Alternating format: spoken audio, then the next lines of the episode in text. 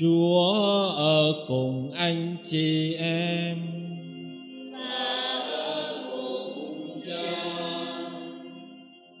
Tin mừng Chúa Giêsu Kitô theo Thánh Gioan.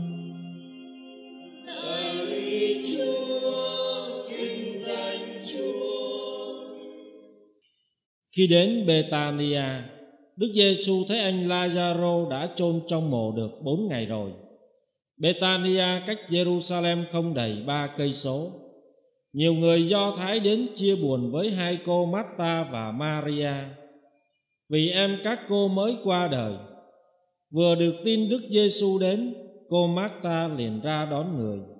Còn cô Maria thì ngồi ở nhà. Cô Marta nói với Đức Giêsu: Thưa thầy, nếu có thầy ở đây em con đã không chết. Nhưng bây giờ con biết bất cứ điều gì thầy xin cùng Thiên Chúa, người cũng sẽ ban cho thầy. Đức Giêsu nói: Em chị sẽ sống lại. Cô Marta thưa, con biết em con sẽ sống lại khi kẻ chết sống lại trong ngày sau hết. Đức Giêsu liền phán: Chính Thầy là sự sống lại và là sự sống. Ai tin vào Thầy thì dù đã chết cũng sẽ được sống. Ai sống và tin vào Thầy sẽ không bao giờ phải chết. Chị có tin như thế không?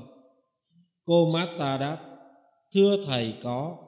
Con vẫn tin Thầy là Đức Kitô, con Thiên Chúa đấng phải đến thế gian.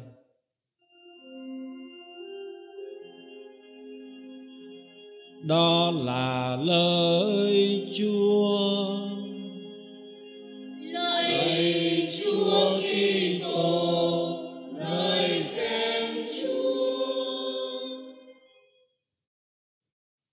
Thưa anh chị em, cách đây ít tuần tôi có nhận được một bưu phẩm mở ra thì à, trong đó có một cuốn sách là quyển truyện của một nhà văn do thái nổi tiếng từng được giải nobel hòa bình. Cái quyển truyện đó kể về tội ác của đức quốc xã đã giết cả triệu người do thái trong các trại tập trung. Nhưng mà tại sao người ta lại gửi cho tôi cái à, quyển truyện này? Tôi đọc lá thư kèm theo thì tôi mới hiểu. Lâu rồi khi còn làm việc ở sài gòn, trong một bài giảng tôi có kể lại một câu chuyện nhỏ trong đời. Đó là lúc còn à, là sinh viên đi học ở đại học văn khoa sài gòn. Thì có những ngày mà có giờ lớp buổi sáng rồi lại cả buổi chiều nữa. Cho nên ờ, buổi trưa đó thì tôi hay lang thang đi vào trong nghĩa trang mạc đĩnh chi. Bây giờ là công viên lê văn tám ở gần nhà thờ tân định. Vào trong đó thì nó mát mẻ rồi có một lần đó thì đi dạo ở trong nghĩa trang đó, tôi bắt gặp một ngôi mộ của một bác sĩ người pháp. Trên đó có ghi một dòng chữ tiếng pháp, có nghĩa là quên lãng người đã chết là bắt họ chết thêm một lần nữa.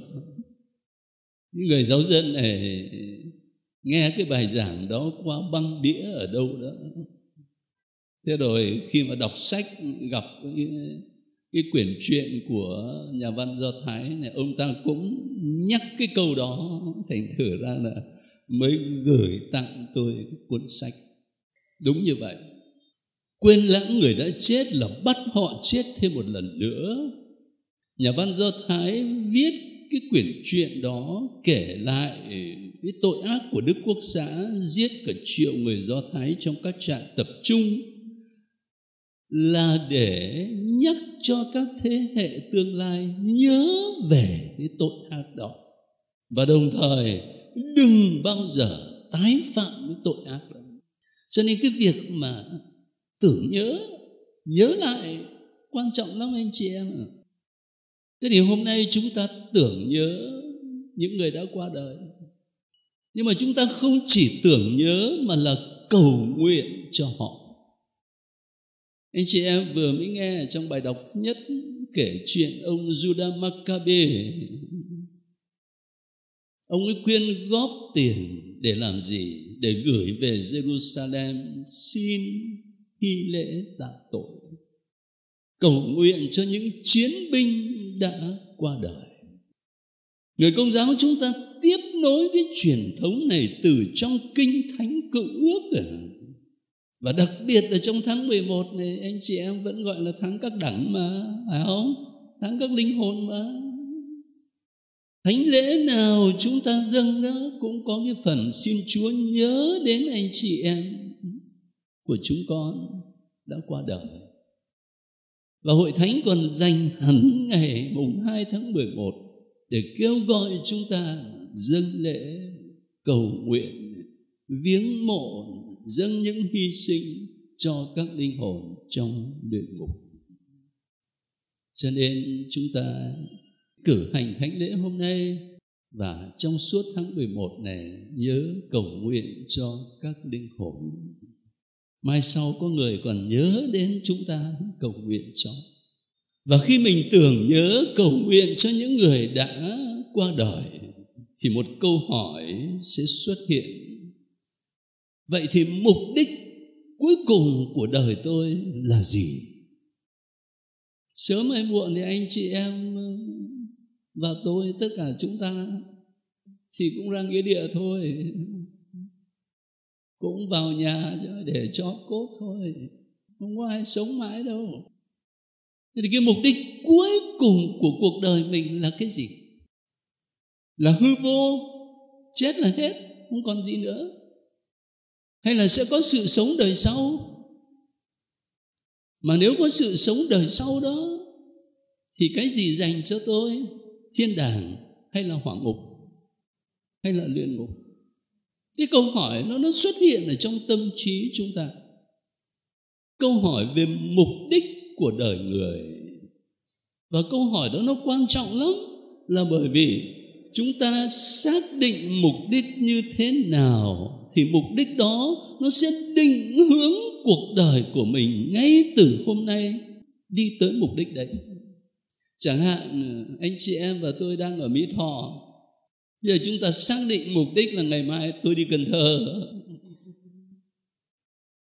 Thế thì anh chị em sẽ bắt xe để đi về phía cầu mỹ thuận chứ, phải không? Và nếu anh chị em xác định vào ngày mai tôi đi sài gòn thế thì anh chị em ngày mai sẽ bắt xe đi về phía bến lức chứ chứ còn bây giờ bảo mà đi sài gòn mà lại bắt xe đi về phía cầu mỹ thuận đó thì bao giờ tới? Cho nên cái mục đích á, nó là một cái gì đó nó còn ở rất xa ở trong tâm trí chúng ta thôi. Nhưng mà ngay từ hôm nay nó tác động vào trong cuộc sống của mình để nó định hướng lỗi cho cả cuộc đời của mình. Cuộc sống của chúng ta có nhiều mục đích lắm.